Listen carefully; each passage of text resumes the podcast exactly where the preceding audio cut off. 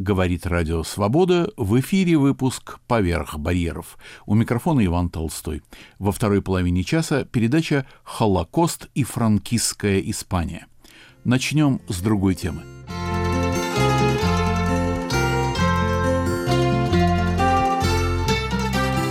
Забытый итальянист.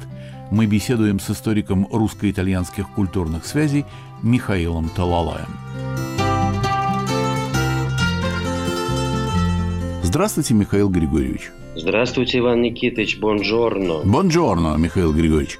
Мы сегодня с вами условились поговорить об интереснейшей фигуре Николая Петровича Аттакаре – имя которого попадается, ну, в общем, при чтении всякой мемуарной литературы, дневников, всяких записей об интеллектуальной, академической жизни Петербурга, и не только Петербурга, но и России предреволюционной, времен лихолетия и так далее, а затем и при чтении эмигрантской литературы. Николай Петрович Атакар был культурнейшим и известнейшим медиевистом, специалистом по средневековой Франции прежде всего и Бельгии, ну а затем, как выясняется, он писал еще и об Италии. Вот обо всем... Вы почти уже все рассказали. Правильно. Спасибо, Михаил Григорьевич. Всего доброго. До новых встреч. Аривидерчи. Вот. Но все это известно просто читателю, непрофессиональному, просто интересующемуся какими-то культурными книжками, мемуарами всевозможными, сборниками вроде «Минувшего». Итак, Михаил Григорьевич, а что вы нам расскажете нового о Николае Петровиче? Чем все-таки он успел прославиться, если говорить профессионально, если говорить э, академически? Чем он войдет в историю и почему сейчас издана какая-то его новая книжка? Ну, начну, пожалуй, отвечать с вашего последнего вопроса, Иван Никитич. Э, почему только сейчас, спустя, ну, уже 40 лет после открытия границ, э, падения железного занавеса Николай Петрович Атакар приходит к нам такой вот полновесной, полноценной книгой. Мне кажется, это в первую очередь из-за того, что он историк. Он не билетрист, не писатель. С ними было проще. Готовый текст, очевидные достоинства и недостатки. И читатели как-то сразу с ними смогли познакомиться, оценить свой э, багаж или, наоборот, забыть. С историками сложнее, потому что исторический текст по достоинству может оценить э, другой историк. Более того, Николай Петрович писал, как вы справедливо заметили, о Средневековье, большей частью о Средневековье итальянском, о котором уже спустя последние десятилетия уже столько много написано, возникли новые школы, новые имена, поэтому издавать его какие-то трактаты, монографии – без определенного комментария и какой-то, может быть, даже полемики с его тезисами было бы неудобно, неправильно. Поэтому мы взяли иной курс. Мне давно, конечно, хотелось представить Николая Петровича э, нашему читателю, и для э, вот этого его возвращения, это слово уже, так сказать, стало, стало несколько банальным, избитым, но употребим все-таки его, я предложил его три научно-популярных работ так называемых экскурсионных работ. Это три э, великих итальянских города – Венеция, Флоренция, Сиена. Хотя, конечно, в первую очередь э, он был знатоком и описателем великого города Флоренции. Даже свое послесловие к этой книге, где я описал весь этот проект, его историю и его осуществление, я обозначил таким титулом, как «Флорентиец по выбору». Меня часто спрашивают, что это значит, что обозначает это выражение. Еще с той поры, когда я впервые пришел на Флорентийское евангелическое кладбище и увидел эту итальянскую эпитафию «Флорентино ди элеционе». Когда я рассказал своим знакомым друзьям во Флоренции ну, это был такой космополитический круг, много англичан, э, американцев. Они очень удивились, сказали, что это какое-то странное выражение, не вполне корректное. Э, всем было известно, и мои друзья этим пользовались, другое выражение – Florentine by adoption. Ну, можно условно это вести как приемный сын или приемная дочь, ну, скажем так, приемная чада Флоренции – В эпитафии у Атакара, и я думаю, что он сам ее сочинил, написано «флорентиец по выбору». То есть он сам выбирал э, свою э, приемную мать, в данном случае Флоренцию. Это был его выбор. Это был его очень точный и э, на многие десятилетия, что ли, просчитанный выбор в тот момент, когда, конечно, он еще не знал, что станет эмигрантом. Но именно Флоренцию, средневековую Флоренцию Николай Петрович выбрал, еще будучи петербуржцем, будучи студентом ИСТФАКа, учеником Ивана Михайловича Гревса, участником знаменитых э, русских караванов по Италии, когда Грефс водил своих студентов э, маршрутами. Вот в тот, момент, в тот момент Николай Петрович и взял себе средневековую Флоренцию, в особенности эпоху XIII века, по-флорентийски «дуиченто», даже «дуиженто», если говорить именно с флорентийским таким акцентом. Я думаю, что это было, не, конечно, не без влияния Серебряного века, особой любви к Данте, Данте это тоже дуэжента. И Николай Петрович начинает копать вот этот флорентийский 13 век и очень успешно. Он пишет статьи, он живет во Флоренции, он учит итальянский язык, он занимается в архивах и пишет действительно пионерские даже для самих флорентийцев э, вещи. Во Флоренции он знакомится со своей очень космополитической женой, американка норвежского происхождения. Он женится во Флоренции, тоже в протестантской церкви, даже не в католической, тем более не в православной. То есть вот он так вот флорентийско направленный, я бы сказал. И э, затем, после революции, гражданской войны, его скитаний по Руси, даже был ректором Пермского университета, при первой возможности он вырывается обратно в Италию. Едет в 22 году, официальная у него командировка от Советской академии наук. И он, как и многие то время, уезжает уже с тем, чтобы не вернуться другая часть его жизни прошла именно во Флоренции. Михаил Григорьевич, позвольте спросить, вот я совершенно не профессионал в этой области, но когда я читал мемуарную, дневниковую, эпистолярную литературу, связанную вот с этим кругом э, русских итальянистов, медиевистов, с кружком Грефса, все время встречал такие мягкие, иронические, а иногда и сатирические стрелы в адрес Ивана Михайловича Гревса. Э, стрелы, которые говорили о некоторой довольно даже значительной романтичности его натуры, несколько преувеличенной и смешноватой для кого-то любви к Италии, которая вызывала такую улыбку за его спиной. Говорили, что Иван Михайлович не столько профессионал в своей области, сколько влюбленный. Э, сколько такой жених Италии, который мечтал бы раствориться в ее воздухе и в ее культуре. А к какой категории людей, исследователей относился Николай Петрович Аттакар? Был ли он вот такой романтик грефсовского типа, или он был более академический ученый? Это очень интересная тема, потому что, будучи учеником Гревса, Николай Токар, благодаря своему более реалистичному, конкретному подходу к итальянской истории, он в итоге все-таки вошел в некоторый конфликт со своим учителем, с падре, как называли его ученики. И об этом очень хорошо написал очевидец этого конфликта Николай Павлович Анциферов, который участвовал в этом караванном движении. И однажды э, вместе с Падре, вместе с Грефсом они прибыли во Флоренцию, где их э, ждал Николай Петрович Атакар – Узнав, что э, Гревс вместе со своими учениками собирается пешком идти в какой-то тосканский город, чтобы по пути так сказать, впитать поэтические впечатления, Атакар просто вскипел и на глазах у оторопевших студентов поссорился с Падре.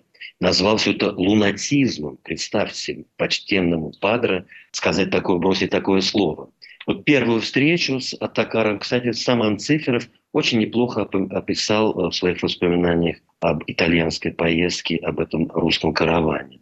Из книги «Отчизна моей души» Николая Павловича Анциферова. Имя Аттакара все чаще появлялось на устах наших девушек. Это был молодой ученый, специалист по истории Флоренции, ученик Ивана Михайловича Грефса, один из участников первого путешествия по Италии, организованного нашим Падре. Мне запомнилась тогда одна фраза, мало предвещавшая хорошего — как долго придется мыть руку бедному Николаю Петровичу после того, как он перездоровается со всеми нами. На вокзале нас встретил Аттакар. Я не ожидал таким увидеть ученика профессора Гревса. Он был одет с иголочки. Великолепная панама, серый костюм со всеми складочками, словно его только что утюжили заботливые руки. Галстук бабочкой, сверкающие туфли могли заменить зеркало. На руках необыкновенного цвета перчатки, помнится, сиреневого. Гладко выбритый, крепкий подбородок, черные холеные усики, несколько оттопыренные губы, зубы слегка выдавались, и глубоко сидевшие яркие блестящие глаза. «Какой же он чужой!» — подумал я, и мне было как-то не по себе из-за того интереса, который проявляли к нему девушки. Говорил Аттакар медленно, протяжно, сильно нажимая на отдельные слова, словно прислушиваясь к своему вескому слову. «Как француз», — думал я. Но Иван Михайлович Гревс встретился с ним сердечно. Что же, может быть, он не испортит нашего общего строя. Это была цитата из воспоминаний Николая Анциферова «Отчизна моей души». Но э, Анциферов на этом не остановился. И после вот первого такого отторжения от, от Такара он все-таки сумел и правильно оценить и тоже дать вот э, некоторый аспект вот этой конфликтности между падре и, употребляя итальянские слова, филью, в данном случае, Откаром. В тот вечер Аттакар прочел нам свою первую лекцию по истории Флоренции, о жестокой борьбе с соседями, о бурной борьбе ее сословий, и Аттакар покорил меня. Среди учеников Ивана Михайловича ему принадлежит особое место. Это историк-реалист, и притом реалист, который не ищет в исторических фактах ничего для себя желанного, им любимого, для которого существенно одно — познать действительность, скрытую за покровом времени. Но может ли историк освободиться от всякой предвзятости? Не свободен от нее и Атакар.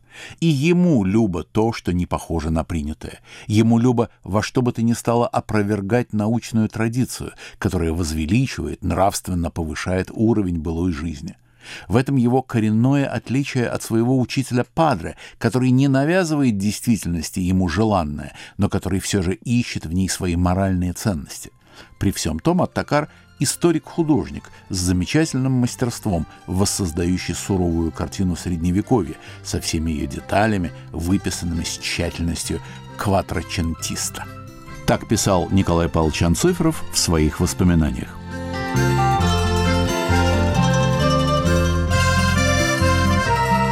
На волнах Радио Свобода в программе «Поверх барьеров» рассказ о забытом итальянисте Николае Аттакаре. Повествование ведет Михаил Талалай.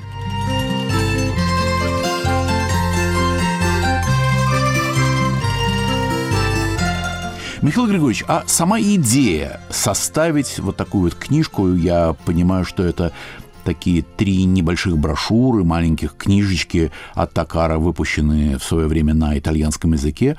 Как возникла идея их объединить в одну книжку? И, кстати, кто перевел эти тексты на русский язык? Неужели вы? К этой книге я подбирался очень давно. Впервые имя Атакара я услышал, Иван Никитич, в 1988 году, 34 года тому назад, когда я впервые собирался в Италию. Тогда поездки, как вы знаете, за рубеж интеллигенции были редки, поэтому они приобретали характер неких миссий. Ко мне обращались мои многочисленные знакомые, друзья с разного рода просьбами. И одна моя приятельница, студентка из ТФАКа, Светлана Румянцева, она сказала, «Михаил, ты едешь во Флоренцию, узнай что-нибудь про Такара». Я, конечно, стал интересоваться, почему и кто. Она говорит, это замечательный историк, фамилия трудная, но ты запомни, потому что так звали средневековых королей Чехии, которых ты точно должен знать, и поэтому фамилию запомнишь. Ну, скажем, в первую поездку, возможно, я про Такара ничего не узнал, хотя я был приглашен тогда во Флоренцию особым фондом друзей Джорджа Лапира. Кто такой Джорджо Лапира? Это харизматический мэр Флоренции 50-60-е годы, католик, который ездил к Хрущеву, молился о мире в Кремле, встречался с Кеннеди. В общем, замечательный, интересный человек. И тогда я не знал, что он был крестным отцом нашего Такара. И, в принципе, если бы, конечно, это знал, мог бы тут же, в первую же поездку, у друзей Джорджа Лапира, у его фонда что-то узнать вот об этой необыкновенной дружбе между мэром Флоренции и русским историком. Но потом я разыскал и э, сына Атакара. Это было просто. Раньше чуть ли не в телефонных будках, кто помнит эти 80-е годы, висели толстенные телефонные городские книги. И поэтому я прямо нашел тот же номер телефона, позвонил, нашел рекомендации, встретился. У сына Такара оказалось не так много материалов, несколько фотографий, потому что архив, к сожалению, погиб. Его вдова сдала во Флорентийский университет. Потом было печально знаменитое наводнение 66 года, когда многие книги, бумаги просто погибли. Но главным толчком, пожалуй, к приближению к этой интересной фигуре э, было знакомство с Ниной Андрианой Харкевич. Это матриарх русской Флоренции. Она родилась в начале 20 века, очень хорошо знала самого Такара, дружила с его дочерью, знала все личные подробности его биографии. И она мне подарила книгу, которую мы вот сейчас включили, на итальянском языке. Это очерк о Флоренции 40 -го года с дарственной надписью Нине Андреевне Харкевич. И вот я получил от Нины Харкевич эту книгу. Он сказал, Михаил, вот вы входите во Флоренцию, вот вам ключик, переведите на русский язык, и тем самым это для вас будет самый такой вот классический и выверенный, правильный вход в флорентийскую действительность. Я сел за перевод, но моего духа хватило буквально на несколько первых страниц. Николай Токар. Флоренция. Очерки по истории и культуре города. Сороковой год. В переводе Михаила Талалая. Город цветов, так часто называют Флоренцию, хотя это и не совсем верно. По-настоящему цветов во Флоренции не так уж и много, да и не это главная особенность города. Лучше всего в качестве определения ему подошло бы название «город камня».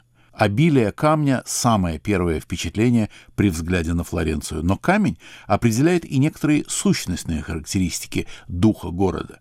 Мы, конечно, говорим не о твердости камня, а о его плотности, стойкости и крепости – Плотность, крепость, стойкость, весомость и, прежде всего, сдержанность – таков реальный дух Флоренции, который проявляется в культуре его жителей. В их характере мы не заметим ни сентиментальных фантазий, ни романтических порывов, ни возвышенных мечтаний, но, с другой стороны, флорентийцам чужда мелочность, увлечение и детское любование житейскими подробностями. Все это присуще готическому духу, например, жители Сиены. А во Флоренции царит мера, порядок, сдержанность и законченность, что мы предпочитаем называть стилем классическим.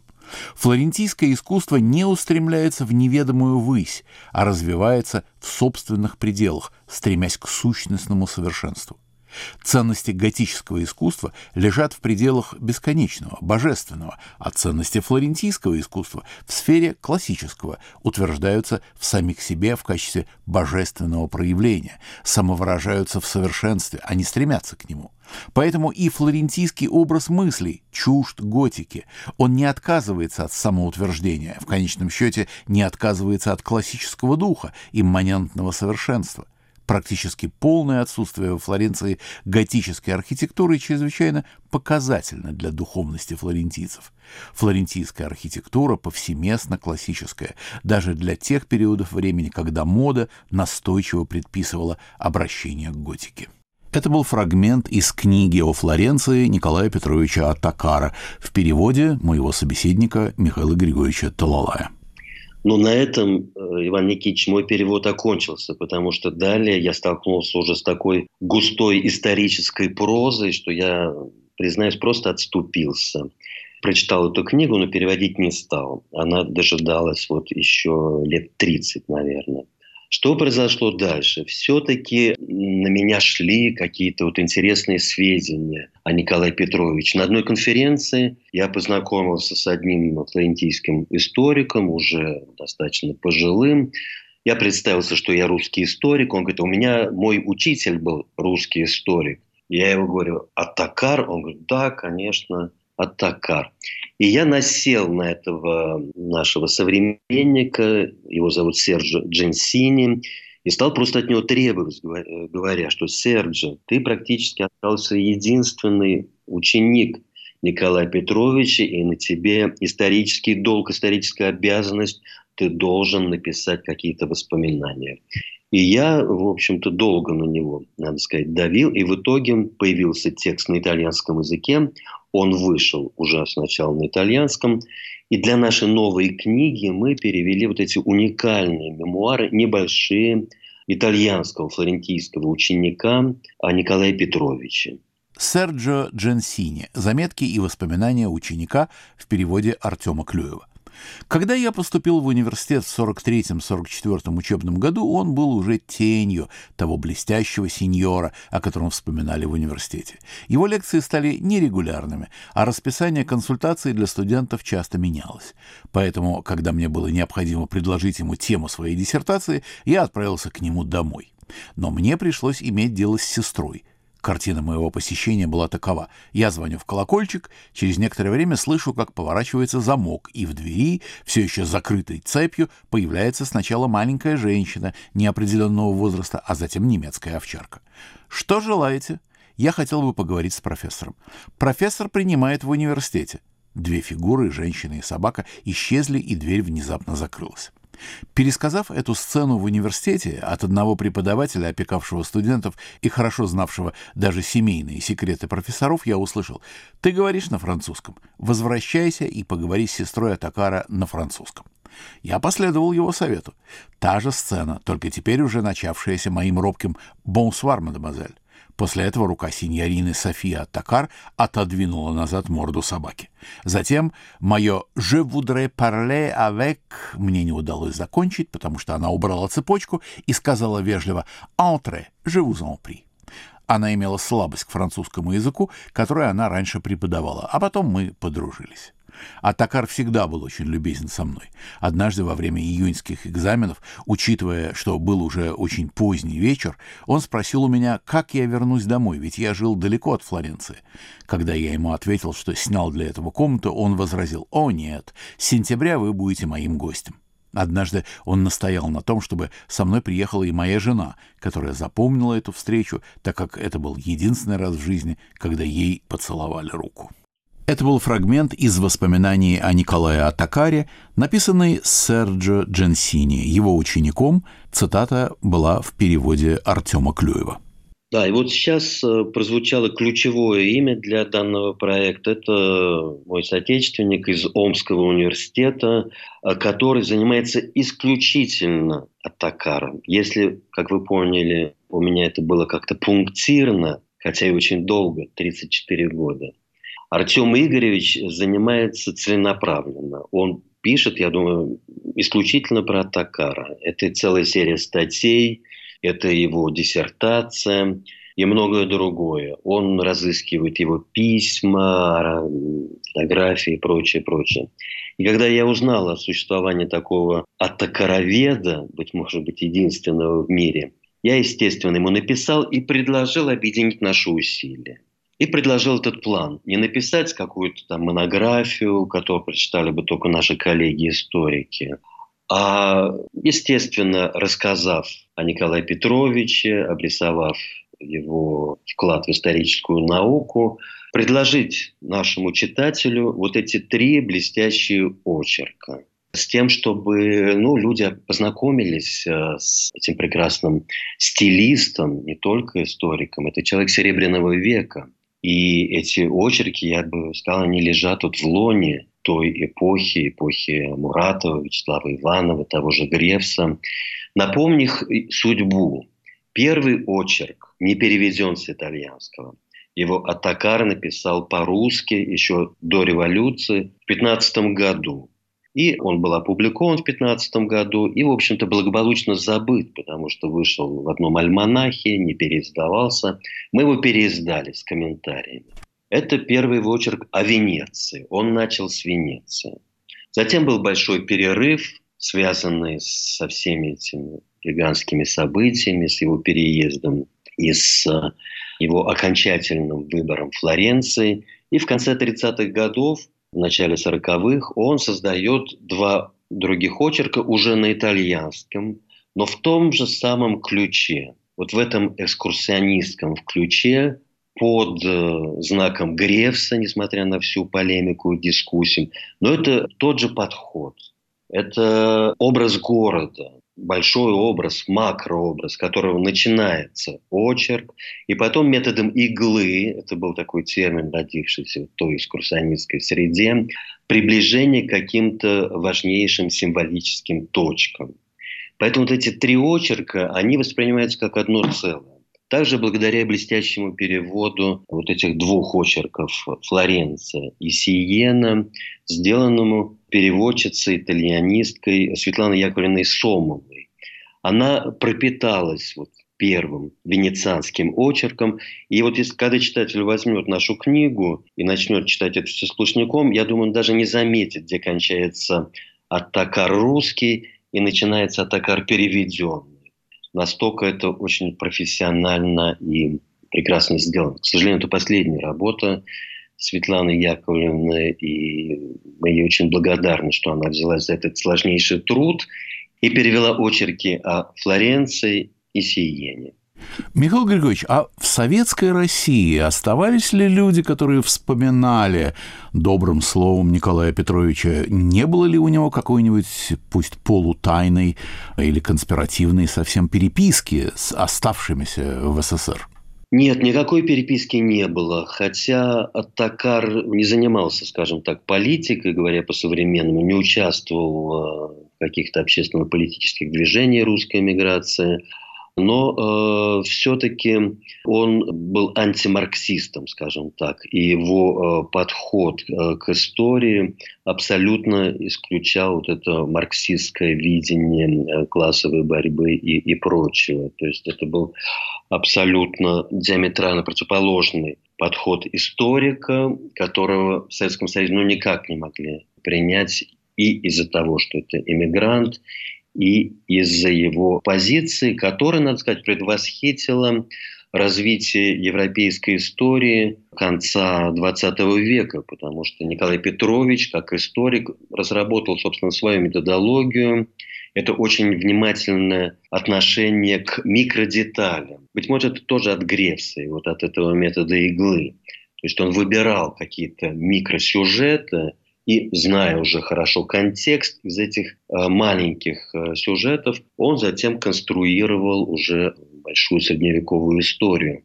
То есть то, что мы связываем уже с понятием французской и частично итальянской, Карла Гинзбург, тенденции э, микроистории. Конечно, с Советским Союзом всяческие связи были разорваны. А Такару ради преподавания пришлось не только принять итальянское подданство, но это известно, что при Муссолини для того, чтобы преподавать, нужно быть членом фашистской партии. А Такар, будучи очень человеком далеким, как я подчеркнул, от политики, он все-таки был еще и членом итальянской фашистской партии. Все это, конечно, его размежевало с советской исторической школой. Михаил Григорьевич, а есть ли что-то новое в средневековой Италии, что узнает сегодняшний читатель, прочитав книжку Николая Петровича Атакара? Иван Никитич, вот эти три города, Венеция, Флоренция, Сиена, для меня, не только для меня, это как три огромных страны, три космоса. Я уже 30 лет читаю, и время что-то открываю для себя новое. Еще раз повторю, что это текст, написанный человеком Серебряного века, литератором, художником, но с багажом профессионального историка. И он, конечно, э, расскажет вот эти микродетали, которые я упоминал, по-новому. И даже если кто-то и слышал о тех или иных вещах, по-новому о них узнает. Но для меня кажется, что здесь, несмотря на то, что Венецию, Флоренцию мы читали, перечитали уже, особым откровением станет статья о Сиене. Потому что Сиена плохо описана в отечественной литературе. Мы Сиену знаем благодаря Муратову, но в основном это тот самый поэтический текст. Это прекрасный текст у человека, восхищенного сохранившимся средневековым обликом Флоренции. В основном вот это поэзия плюс сиенские художники, которые Муратов хорошо знал. Я думаю, что э, наш Аттакар впервые дает вот эту историческую, серьезную канву сиенской жизни, сиенской средневековой жизни. Очень советую этот текст именно о Сиене, которую раньше как-то пропускали туристы Большого Грантура из Флоренции сразу в Рим, но в последние годы уже стали понимать, что надо обязательно заехать и в Сиену, и, надеюсь, теперь с текстом Николая Петровича.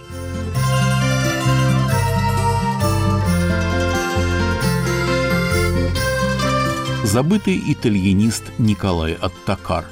Моим собеседником был историк русско-итальянских культурных связей Михаил Талалай.